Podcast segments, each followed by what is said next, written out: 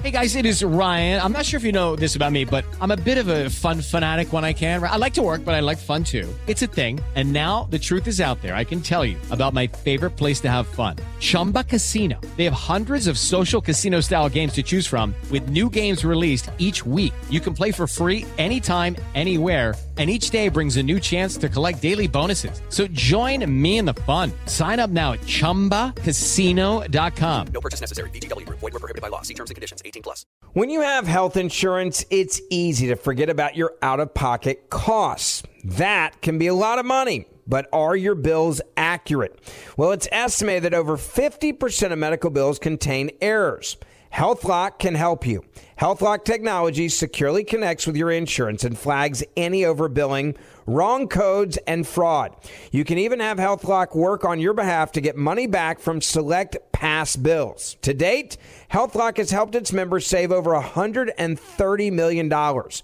So to save, visit health lock dot com today. That's health lock dot com today.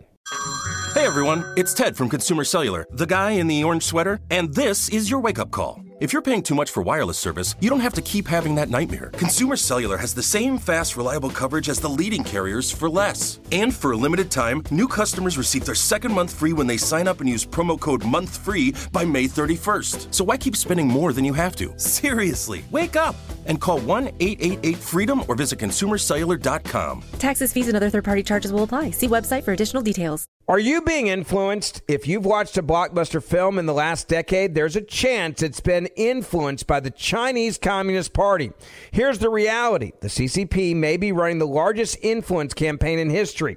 In Hollywood Takeover, brought to you by the Epoch Times, investigative reporter Tiffany Meyer reveals how the C C P exerts control over some major studios. Don't miss the most important documentary about Hollywood yet. And for a limited time, you can watch the first ten minutes for free at hollywood takeover dot com slash Ben. hollywood takeover dot com slash Ben. President Joe Biden was dragged kicking and screaming into banning Russian oil. At the same time, a Polish plan to send fighter jets to help the Ukrainians was just nixed, apparently, by the Pentagon. And how are we going to fix the energy crisis? Well, the answer from the White House is we're going to go buy oil from Venezuela and Iran. Doesn't seem to solve very much. This is Verdict with Ted Cruz.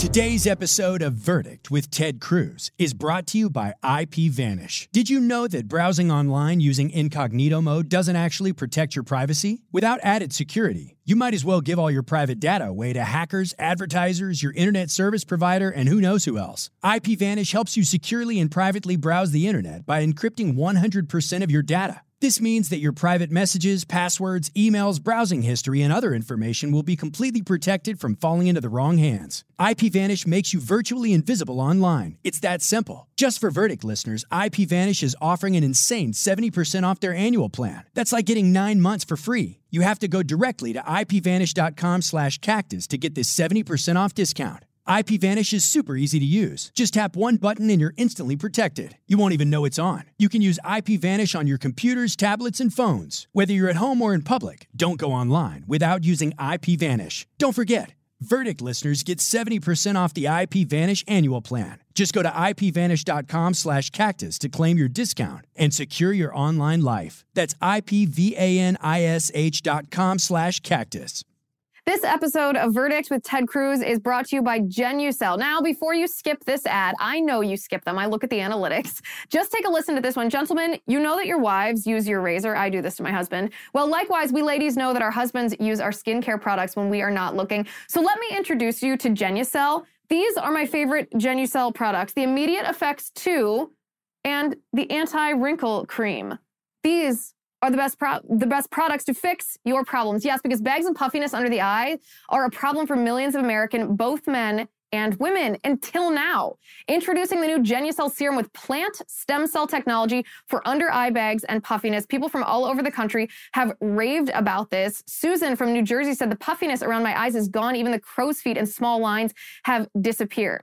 Well, with Genucel's instant effects, you will also see results in the first twelve hours or your money back. I guarantee it. If you order now, you can save big on Genucel's risk-free introductory offer. Just go to Genucel.com slash cactus, Genucel.com slash cactus. Order now and use my special promo code, CACTUS, to save an extra ten percent off your order today. Go to Genucel.com slash cactus. This episode of Verdict is brought to you by Thompson Cigar. Now, I don't have to state the obvious here and tell you that the gentleman on this show likes cigars. Well, so does my husband. In fact, I walked in from filming the other day into my kitchen, and my baby daughter was toddling around the kitchen holding on to my husband's Thompson cigar. She was running away from him because, I don't know, I guess he had them out. You also need to check out Thompson Cigar, whether you're working from home or just kicking back after a week of being essential. There's no better way to relax than with a premium cigar. Thompson Cigar has the best prices on the biggest brands in the business, from Macanudo to Monte Cristo. If you are looking to try new, rare, top-rated blends, but you don't want to splurge on boxes, well, lucky for you, Thompson Cigar has a cigar tour, a smattering of five different blends delivered direct to your doorstep every month. Uh, no one has more selection than Thompson. Their customer service is the best, so sit back and take a break from all the craziness with a cigar from Thompson Cigar Company. These guys rarely do offers, but right now, Thompson is offering our listeners fifteen percent off orders over seventy-five dollars or twenty percent off orders over ninety-nine dollars. To take advantage of these incredible savings, simply go to Thompson Cigar dot com and use promo code CACTUS when you're ready to check out. That website is Thompson, T H O M P S O N, cigar dot com, promo code CACTUS. Welcome back to Verdict with Ted Cruz. I'm Michael Knowles. Senator, you have had a very, very busy week. The entire world has had a very, very busy week. I want to get to Ukraine. I know that you and other senators met with President Zelensky. I know that you met with President Biden's new Supreme Court nominee. I, there's a lot to get to, but first I want to get to the thing that hits closest to home, four dollars and seventeen cents national average for gasoline per gallon, over five bucks per gallon in California. The answer is we stop taking the Russian oil, we start taking the Venezuelan oil, we don't drill for any oil at home. What is going on in the energy sector? Well, on energy, we've seen since pretty much the instant Joe Biden became president, we've seen the price of energy going up and up and up. We've seen the price of oil going up and up. We've seen the price of natural gas going up and up. We've seen the price of gasoline going up and up. And and that's not a surprise. That is cause and effect. Biden came in with an aggressive agenda designed to weaken and to cripple domestic energy production. Uh, you know, it's interesting right now, the White House's talking point. In fact, Biden said this today. Uh, they realize that they're exposed on inflation, that people are unhappy with inflation, and in particular, they're unhappy with how prices have skyrocketed at, at, at the gas pump. And so their talking points now is it's all Putin. It's Putin's fault. All of it is Putin. Well, there is the little problem of facts. Literally, Biden's first day in office, he shut down the Keystone Pipeline. That was eleven thousand jobs destroyed with a stroke of a pen. eight thousand of those jobs were union jobs. Uh, also, the first day in office, he halted all new leases on federal lands. Now, that's both onshore and also offshore. So he just shut down new production. Also, early on in the administration, he halted development of A N W R. A N W R is a tiny little strip uh, up in Alaska where there are vast oil reserves, massive reserves. Uh, as part of the twenty seventeen tax cut, Congress authorized the development of A N W R. Joe Biden gets in and shuts it down. All of those had their intended effects. And if you look at last year, we saw the rig counts, the number of rigs that are drilling for oil, that are drilling for natural gas, plummet. Uh, that was by design. By the way, the Biden White House also wrote, their O M B wrote into their rules that no federal funds will go to any infrastructure that benefits directly or indirectly oil and gas, which, among other things, has Texas ports freaked out because if the standard is directly or indirectly, every port in Texas, every road in Texas, every highway in Texas benefits directly or indirectly oil and gas. This has been a relentless war on oil and gas. And so now the chutzpah of Biden to say, oh, the reason gas is higher is because of Putin is just utter crap. Before Putin invaded Ukraine, gasoline prices has had had risen forty-eight percent under Joe Biden. Mm. And it's a simple cause and effect. When you reduce supply, price goes up. And in this instance, In twenty nineteen, the United States, under President Trump's policies, became energy independent. We were a net energy exporter. We are the largest producer in the world of oil and natural gas. Last year in twenty twenty-one, we lost our status of energy independence. We're now a net energy importer because Joe Biden uh, actively, aggressively worked to throttle uh, production. And you know what? He's still doing it. Even with the crisis in Europe that he created, even with the mess in Ukraine that he created, he's still not willing to greenlight U S production. And and and it's it.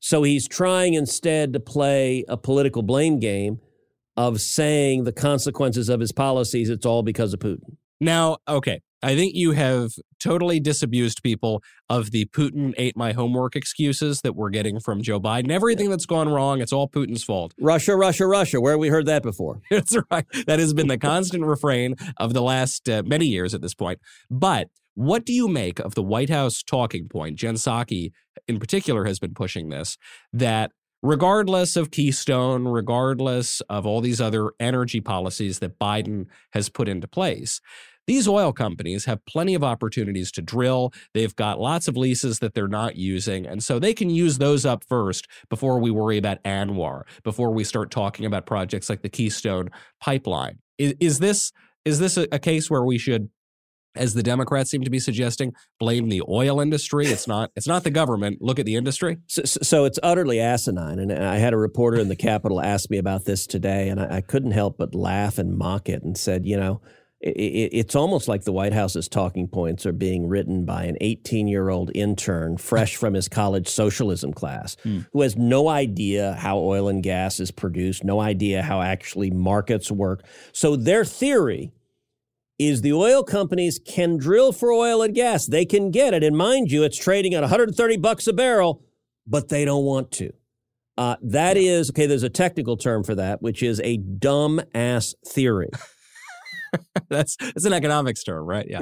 Like, it is truly idiotic. Look, there are all sorts of leases that are granted, but many of them are granted for projects that are not viable for all sorts of different reasons. And so you look at any producer, they analyze, and if there is a viable project that the cost of production is less and significantly less than the projected revenue it'll produce, that's when they greenlight the project. And the problem is that that the Biden administration has taken a lot of those projects off.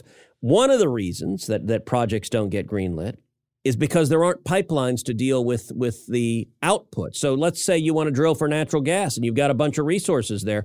Well, if you can't build a natural gas pipeline, it doesn't do any good to drill for natural gas. You drill for natural gas and you can't get it anywhere. Right. It, it's it's ironic that that that Psaki says, well, Keystone doesn't matter. Keystone wasn't a drilling permit. It was a pipeline to bring the oil from the Canadian tar sands down to the United States. And by nixing the pipeline, uh, it, it, it prevents us from accessing that oil. And by the way, one of the administration's talking points is they say, okay, we're finally going to boycott Russian oil and gas. And let me point out, I've been calling on them to boycott Russian oil and gas. When they first put sanctions in, Biden exempted oil and gas. Never mind right. that that Putin's major source of revenue is oil and gas. He literally exempted the thing that was funding the war on Ukraine.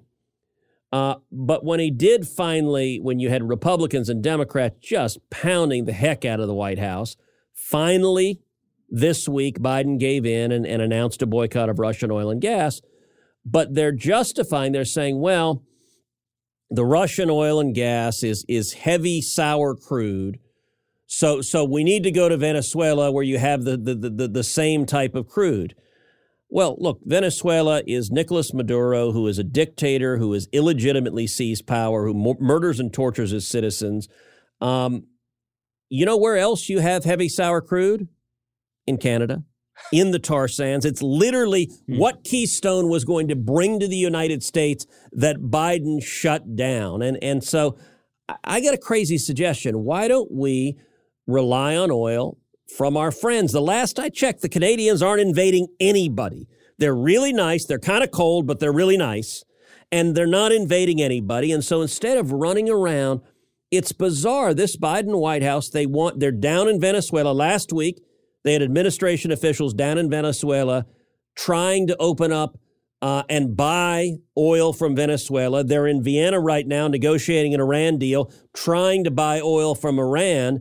And apparently they think that sending billions of dollars to Maduro and the Ayatollah, while both of them hate America, while the Ayatollah is funding terrorism against America and chanting death to America, that's a better idea to them than importing Canadian oil and gas, or even worse from their perspective, actually la- allowing Americans to develop our own damn resources and create jobs in our own damn countries. It is bizarre. Th- this is the part that is really hard to wrap your head around, because I agree with you. Even considering Justin Trudeau, Prime Minister Castro up there in Canada, who is not exactly a, a wonderful uh, leader. D- don't be making paternity jokes ab- about Canada there. No, I would never. I, w- I never meant to insinuate in any way that Fidel Castro is obviously the, the father of Justin Trudeau. I would never say such a thing. I, I, I'm glad you didn't insinuate that. Good. uh, still, I would rather deal with the Canadians than the Venezuelans or the Iranians. How is it the case that you can say Russia bad, so we're not going to buy oil from Russia? Instead, we're going to buy it from the Ayatollah. And and I guess then my question is, if if we're dealing with oil at all, why would we not do it here? And and is the argument that the White House is making that really we just need to get America off of oil entirely and and on to windmills and, uh, I don't know, unicorn tears and whatever sustainable source of energy they want to go with? Is that a legitimate alternative? So it's not. It, it, it, we don't have nearly enough production to provide for our energy needs. Uh, it's unreliable. For example, at times of freeze and, and bad weather, solar and wind work very unreliably. Um And it's also terrible for the environment. So you look at, for example, the Europeans. The Europeans have gone very, very green, and they're hurting the environment. Uh, why? Because they shut down, like they've shut down their nuclear plants, many of their nuclear plants. And now they've realized that the wind and solar is is is very unreliable. So they're opening coal plants. They're literally going backwards. Hmm. Um, you know, if you look in recent years at the country on planet Earth that reduced carbon emissions the most, more than any co- other country on Earth, it is the United States. Why is that?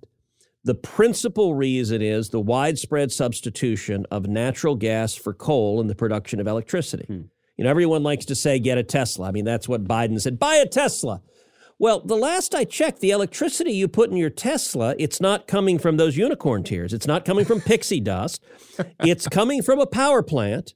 And those power plants, by and large, they're either burning coal or they're burning natural gas. And by the way, if you replace a coal plant with a natural gas plant, it pollu- pollutes much, much less. It releases mm. much, much less carbon. So if the environmentalists actually meant what they said, they would be the most full-throated advocates of natural gas on the planet. Because number one, the United States, and in particular Texas, is the Saudi Arabia of natural gas. They're the largest reserves on planet Earth.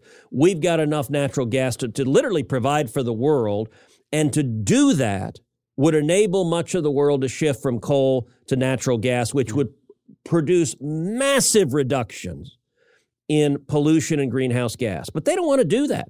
They just hate natural gas and they want to see it go out of business, and they're okay with with developing countries relying on coal instead and polluting more um, in the hope that one day in the future that they'll, they'll, they'll erect a windmill. I mean, it really is irrational. And by the way, if the only criterion you cared about was the environment, you didn't care about inflation, you didn't care about jobs, you cared about nothing else but the environment. On that criterion, the Biden administration is an absolute failure. You shut down the Keystone Pipeline. They transport the, the, the oil either using trucks and trains to the south, to the United States, or on ships to the west to China. Both of those pollute more, and they got a higher risk of spills. And the results of Biden, the United States and the world are polluting more and emitting more greenhouse gases as a result of their supposedly green policies. And here's one other point. What has Biden done? Reduced U S energy production and shifted more of our energy consumption to foreign oil and gas, to, to, to foreign oil and gas from countries like Russia, from the Middle East, all of which are dirtier. So I want you to understand they're shifting from relatively clean production in the United States that pollutes less to overseas production that pollutes more and emits more carbon, but it but it lets John Kerry feel good about himself as he boards his private jet and flies all around, lecturing us on the need to go into poverty. Well, listen, John Kerry, he's special. He really is special. Well, now, isn't that special? Okay, now I, I want to get to your meeting with Uh, Ukrainian President Zelensky. Are, are you old enough to remember Dana Carvey and the Church Lady? Of course, it was the last time S N L was funny. Okay, that, that. Just barely though. I was I was still I was a, a wee lad at the time, but but no, those were the halcyon days when S N L actually told jokes. All right, let me ask you this: which which was better, Carvey's Carvey's impression of George Herbert Walker Bush, or Carvey's impression of Ross Perot? Wow, you know I I am partial to the.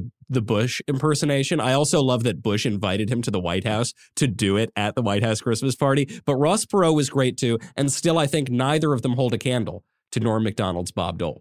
Uh, Norm Macdonald's Bob Dole was inspired. But I got to say, when Bush forty-one is on with Dana Carvey, and Carvey used to do, you know, Bush would go, not going to do it. Not going to. And, and the way Carvey would do, he'd go, nagada, nagada. And like Bush was like, what's nagada? That's not English. I don't say that.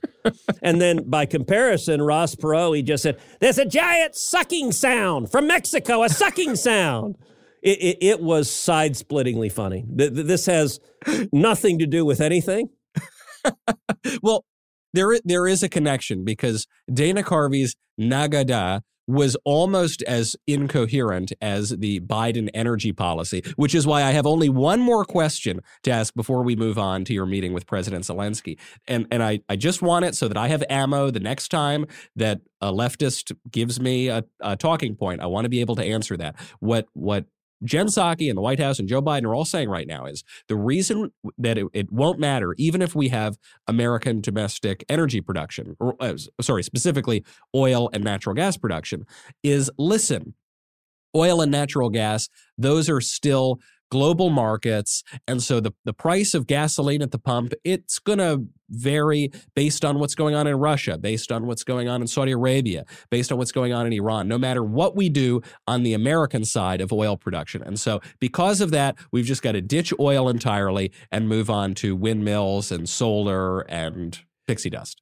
So look, for an administration that hates oil and gas, they sure do a lot of gaslighting because their the, the, their arguments are just asinine. I, I mean, I, I really want Biden or Psaki or Harris to try to just address Economics one oh one, your first econ class in college.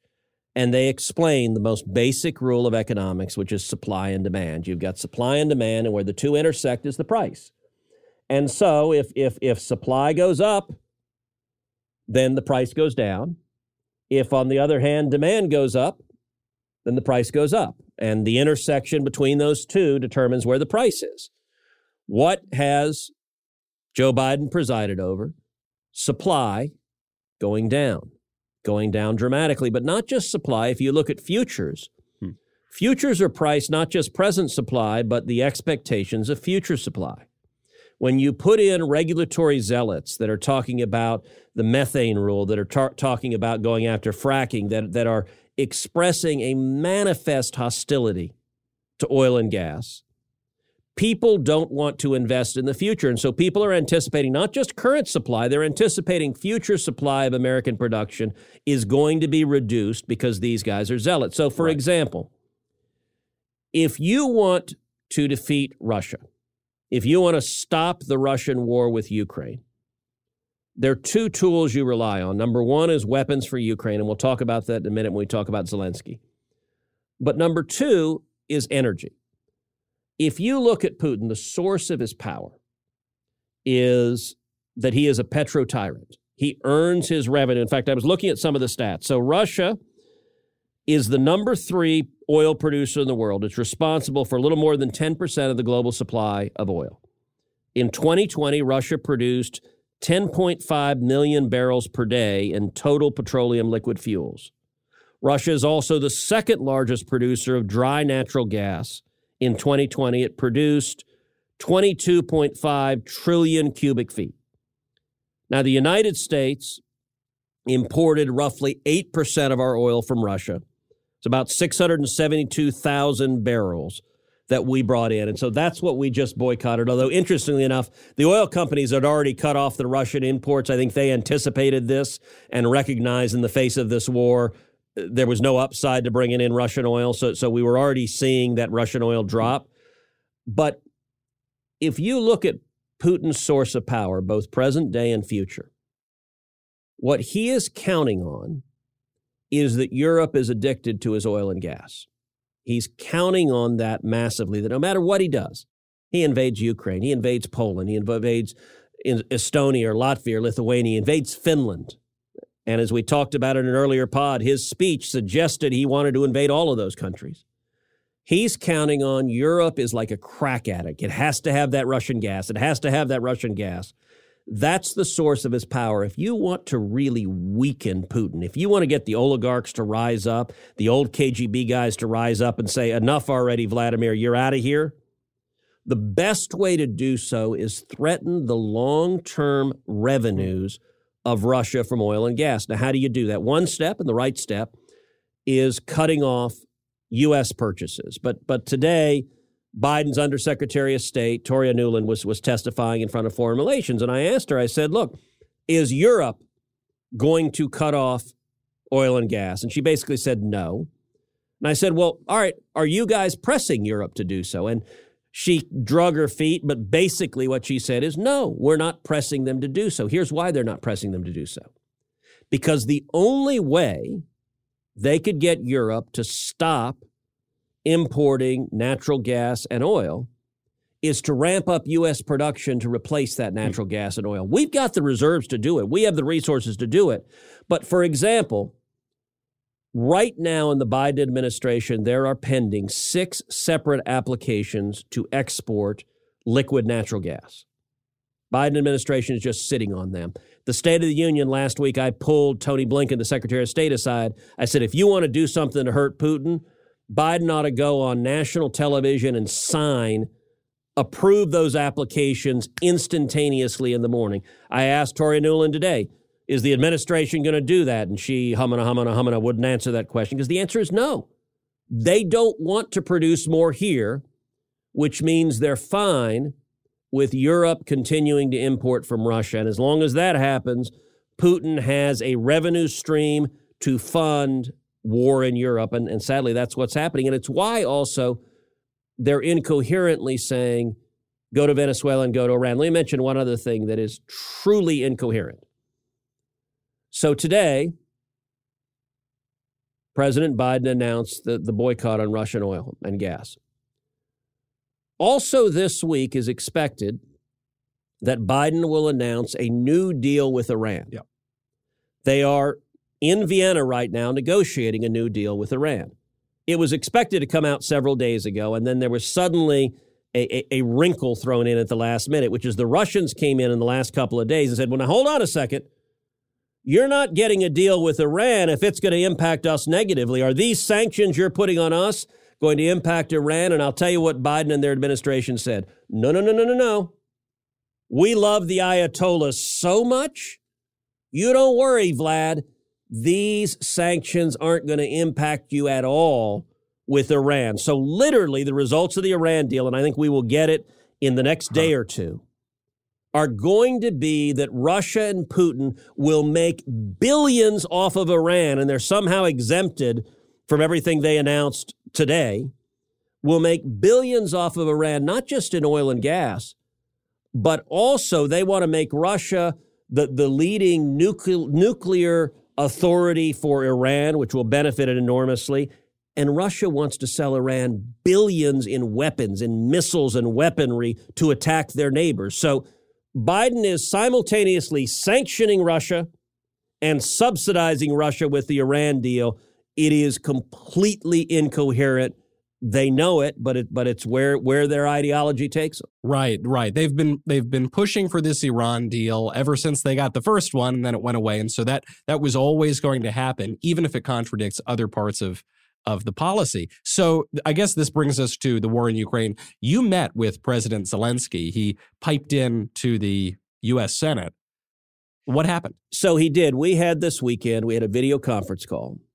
Um, and so it was on computer and, and it was it was kind of cool. He's in, uh, you know, kind of combat, uh, a combat T-shirt in an underground and undisclosed bunker. And we were all asked, do not put out anything publicly about this call until after the call. Obviously, his location is a closely guarded secret that, that if Putin and the Russians could kill him, they would. And he started the call by telling all of us, this may be the last time you ever speak to me or ever hear from me. Hmm.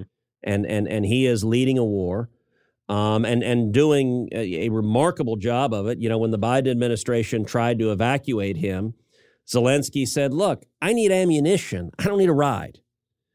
Um. The conversation with Zelensky was a very interesting conversation. He said several things. One thing he said clearly and unequivocally, he said if the United States had imposed sanctions on Nord Stream two last year, Putin would not have invaded Ukraine. He said it flat out. Huh. And every member of Congress heard it on that call. As we've talked about ad nauseum, that's what I was fighting tooth and nail for. And Biden didn't want to enter those sanctions. He wanted to capitulate to Putin, which is why we have the biggest war in Europe since nineteen forty-five, since World War Two. This this is a big deal, Senator. Yes. Yeah, because, you know, we've said it. You know, we hate to say we told you so. No, we don't. We actually kind of like that. It's although, although it's a serious topic, but but. A very serious topic. That that's why it's so important, though, is this this was an issue that yes. you saw pretty clearly. A lot of other conservatives saw it, too, and said, you know, this is a big deal, guys. You think this is just a little tit for tat with Putin. It's not. This could be the difference between war and peace. And so you were calling for that sort of thing. And yet when we talk about it, it sometimes it can sound as though it's just a cheap partisan shot. This isn't a cheap partisan shot. You've got the president of Ukraine himself saying exactly what we said on this show weeks and, and months ago. This Nord Stream two pipeline was the difference between war and peace. It, it is why Putin did not invade Ukraine in twenty nineteen or twenty twenty, and it's why he did invade Ukraine this year, because in twenty nineteen and twenty twenty, we had the sanctions legislation that I'd authored and that Trump had signed, and in twenty twenty-one, Biden waived those sanctions and gave a, a multi-billion dollar generational gift to Putin and an invitation, a golden ticket, come invade Ukraine, and and and Biden took him up, or Putin took him up on it. Um, so that was one piece that I thought was very important that Zelensky said. Uh, Zelensky also said, you know, we, a number of us asked, what do you need most? And what he needs most is weapons, and and he needs stingers and he needs javelins, and, and we've been providing him some. The Biden administration has dragged their feet. They've been very slow on it. Um, twice last year in April and December, they froze military aid to Ukraine because they were trying to pressure Ukraine to concede and make uh, to appease Russia. Um, they finally were guilted into it, and so we're providing them some javelins and stingers, which they're using to perform far better in the war than, than Putin expected. But what Zelensky said he needs more than anything else are fighter jets. Hmm. And he said, listen, control of the air is critical. And he says, right now, Russia has control of the air. And he says, we need the jets. But he also said, we've got the pilots. Hmm. Ukrainian pilots are ready to fly them, but we need the jets. And so what, what he was what he was urgently asking us for is if if you provide the fighter jets for us, we can fly in combat. We can defeat the Russian jets. Now, Um, what what is striking is in the Senate, there is almost universal agreement that providing uh, Ukraine with fighter and jets is incredibly important. Republicans agree on that and Democrats agree on that. And, and, and I've been in meetings uh, with multiple senators, both D N R, pounding the heck out of the Biden administration. Here's the curious thing. You know who doesn't agree with that? The Biden administration. They don't want to provide Ukraine with jets, and, and, and where it has real bite. So the jets that the Ukrainian pilots know how to fly uh, are MiGs. You know, they're part of the Soviet Union. Remember remember the, the Soviet MiGs? Remember the movie Top Gun, the MiG that that, yeah. that flies upside down and flips the bird at Tom Cruise? Right. So th- those are the, the, the, the jets that, that the Ukrainian pilots are trained on. There are a whole bunch of MiGs in Poland hmm. because Poland also was was controlled by the Soviet Union. So they've got MiGs. And so the natural solution was for Poland to allow Ukraine to use the MiGs uh, and let Ukrainian pilots fly and and and combat uh, use them. Well, Poland was asking, saying, hey, that's fine with us, but will the U S backfill? Will you will you provide us with F sixteen so that we're not left with no jets to protect our country, which was a reasonable request. Uh, if they're going to step up and help, help out their neighbor, then then the U S should help. And what is amazing, the Biden administration really, really didn't want this to happen. So the Biden administration's public stance was Poland can do what it wants. Poland is a sovereign country. You decide if you want to give them MiGs or not. It's up to you. We don't have any views. Right. You know, Joe Biden, no view at all on whether or not Ukraine should get the fighter jets to defend their people against Russia invading and conquering them. We don't have a view, the Biden White House. It's up to you, Poland.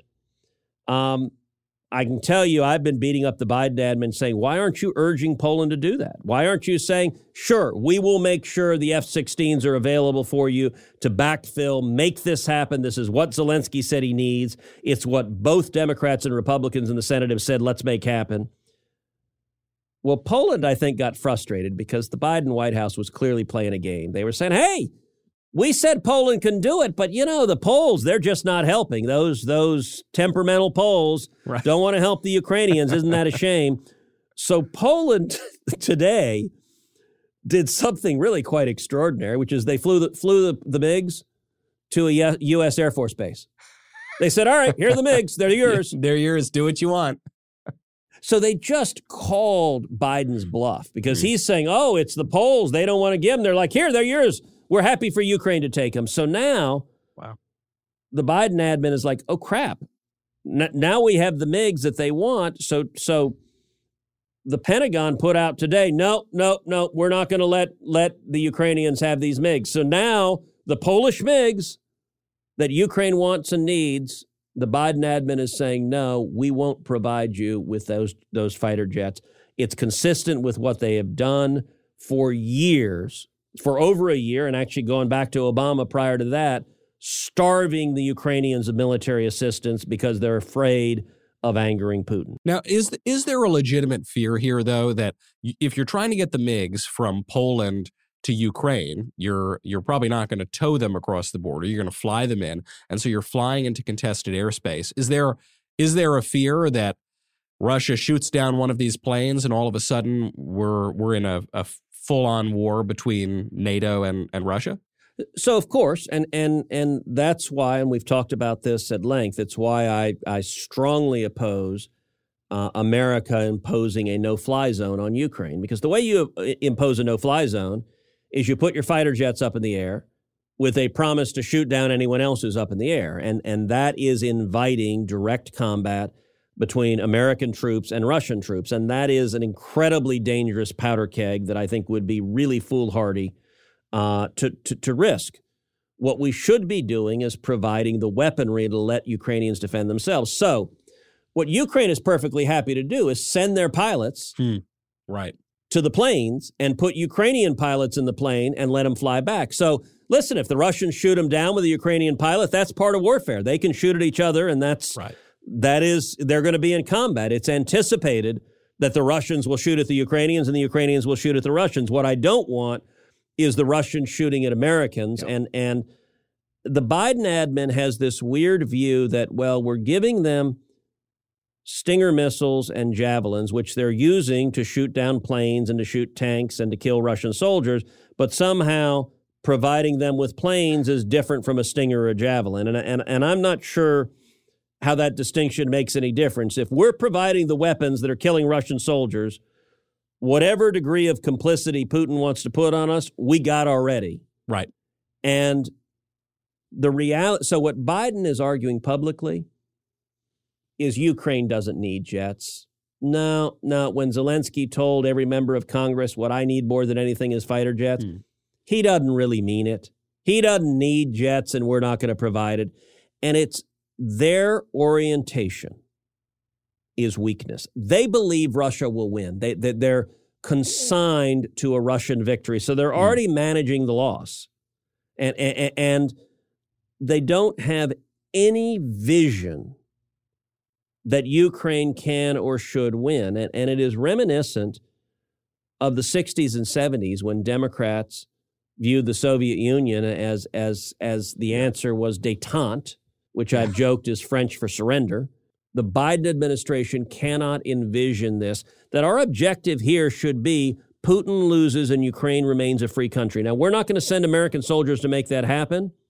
But the two weapons we have are, number one, military equipment so the Ukrainians can fight and defend their own homeland. And number two, using energy aggressively to cut off Putin's revenue streams. Biden is too scared and timid to fully use either one of those. Well, the the message from Zelensky seems clear enough, and yes, it's not being filtered through the White House. You you heard it from him directly. I do want to turn from the foreign sphere to the domestic sphere for a second. You also met with Joe Biden's Supreme Court nominee this week, someone who actually you know from all yeah. the way back in your law school days. Yeah, so I met with Ketanji Brown Jackson. I've known her. She was she was a year behind me in law school. So I, I was class of ninety-five at Harvard Law School. She was class of ninety-six. Um, we were both on the law review together. So the law review has a total of, of eighty students on it. Uh, there are forty second-year students and forty third-year students. Uh, and so she was she was a two L when I was a three L, and so we we were on it together. And I knew her, and we were friendly with each other. We weren't close. We weren't particularly friends, but, you know, eighty students is not that many, and you basically, the building that the law review is in is called Gannett House, and and basically the law review editors are all nerds that are in Gannett House all the time studying and working. Um, and so I knew her, and, and in law school, she was friendly. She smiled a lot. She was well thought of. She was well liked. I mean, she was she was a capable, smart, uh, well liked law student. Um, you know, I sat down and met with her just under an hour in my office today, and and I would say all of that, you know, by all appearances, has, has continued. She she personally can be very charming. Uh, she smiles and laughs easily. Uh, she's very bright. Um, she's very capable. Um, we spent a lot of time talking about talking about her experience in law school, talking about her experience clerking on the Supreme Court. She clerked for Justice Breyer. I clerked for Chief Justice Rehnquist. We were a couple of years apart clerking, but we talked about that experience.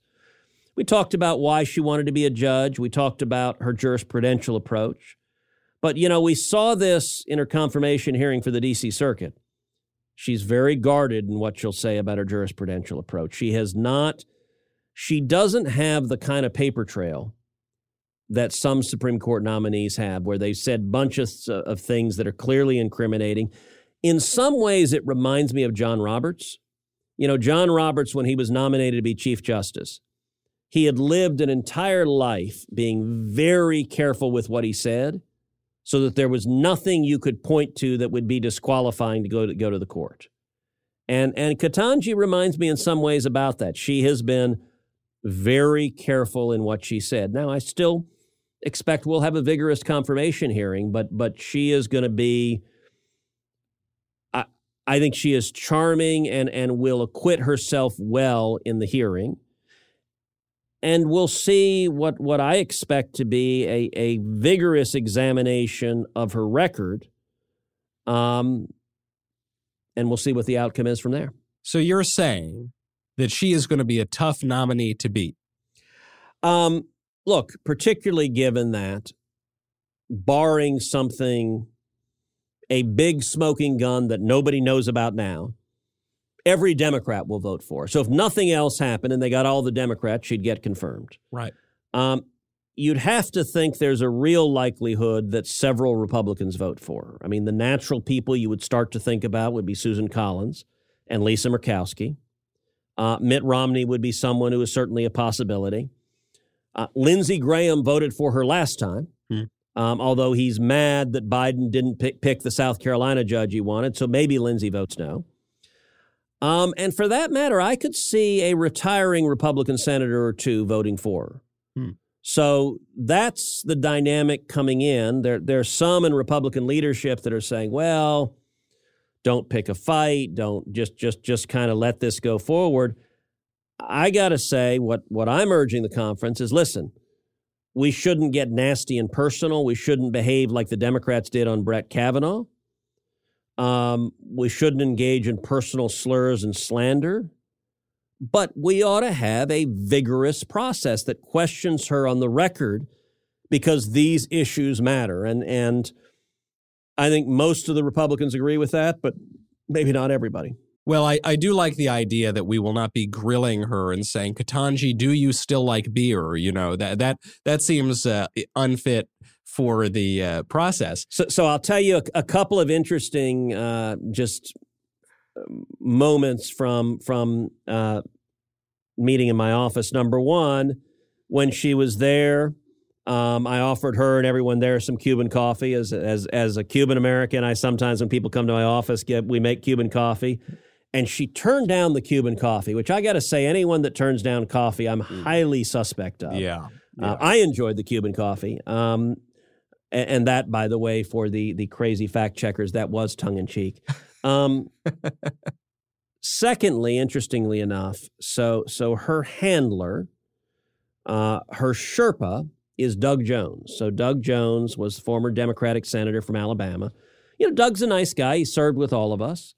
Um, Two interesting points about Doug. Number one, at the beginning of the Biden administration, they stopped using the word Sherpa hmm. because Sherpa was culturally insensitive to Nepal or whatever. like, but apparently now with Doug, they're they're calling him the Sherpa again. So hmm. I, I, I, it's hard to keep track of the politically correct dictionary. Doug Jones is not Nepalese, last time I checked. Um, you know, Doug joked and said that that his friends back home were saying, "Are you a shepherd now?" Um, so, which which I believe that that that that struck me as quite uh, quite plausible. Mm-hmm. Secondly, and I didn't didn't plan on this, but as I'm sitting there talking uh, to Ketanji, we're both in in chairs, and in between us is a table with with a bust of Winston Churchill that I always have in my office. And I look over, we're actually talking about uh, Martin Luther King. And I look over at the table between us and I start laughing and said, uh, well, this was not planned, but but actually Doug Jones is the only senator whose signature I have in this office. And sitting on the table next to the bust of Winston Churchill is a printed copy of Martin Luther King's Letter from a Birmingham Jail.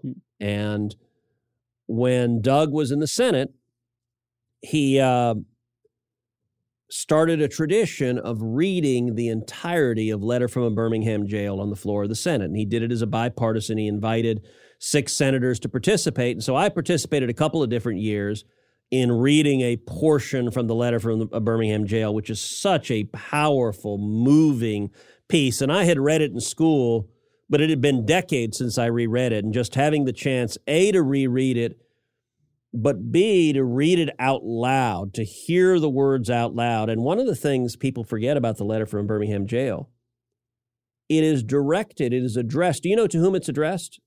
I don't remember now. To the members of the clergy. Hmm. Because Doctor King was also Reverend King, and it is a letter to Christian pastors. Uh, to to stand up against racism and stand up against evil. And there's a great portion in it where he says the church and leaders in the church, we should be a thermostat and not a thermometer. Hmm.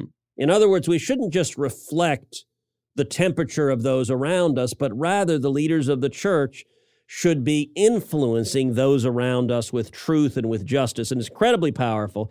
So I had the, the bound copy of the Letter from Birmingham Jail that Doug gave me and signed, and it just, it always sits in my office. I didn't put it out there because he was coming, but I did kind of laugh and said, well, for whatever reason, Doug, it, you're the one guy whose signature is sitting in here.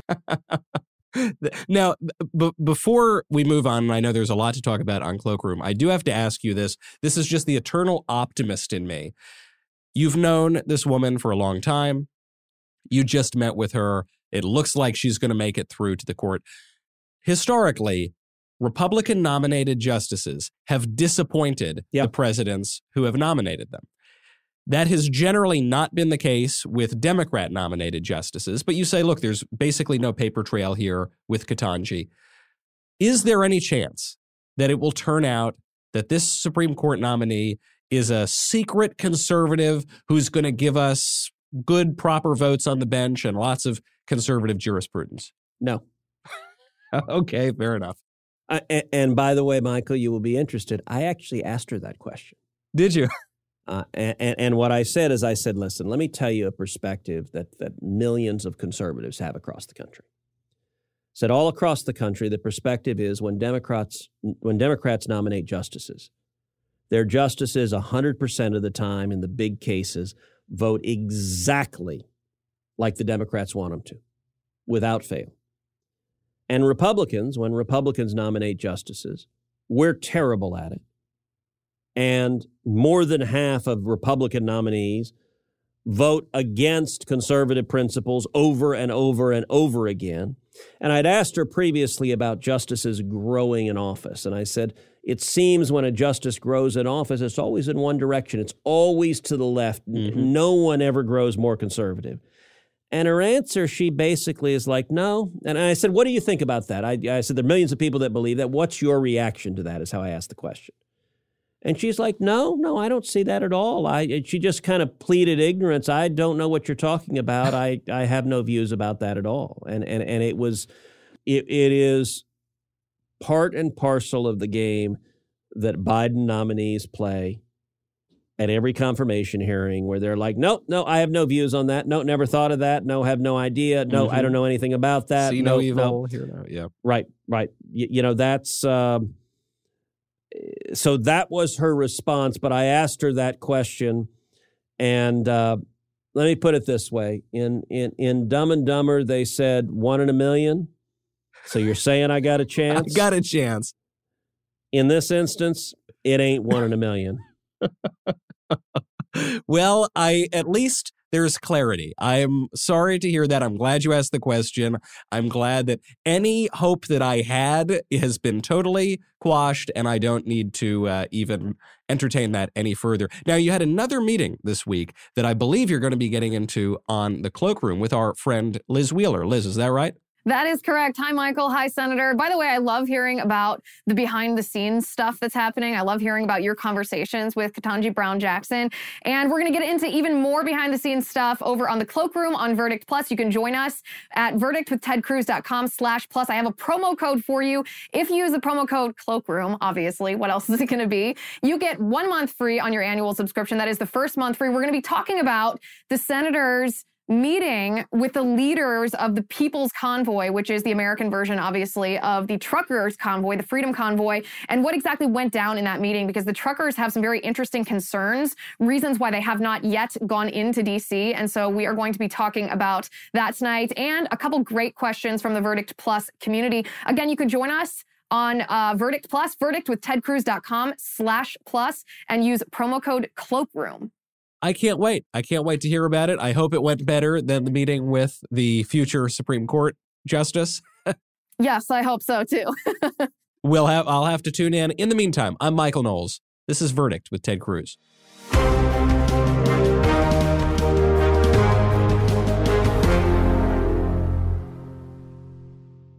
This episode of Verdict with Ted Cruz is being brought to you by Jobs, Freedom, and Security PAC, a political action committee dedicated to supporting conservative causes, organizations, and candidates across the country. In twenty twenty-two, Jobs, Freedom, and Security PAC plans to donate to conservative candidates running for Congress and help the Republican Party across the nation.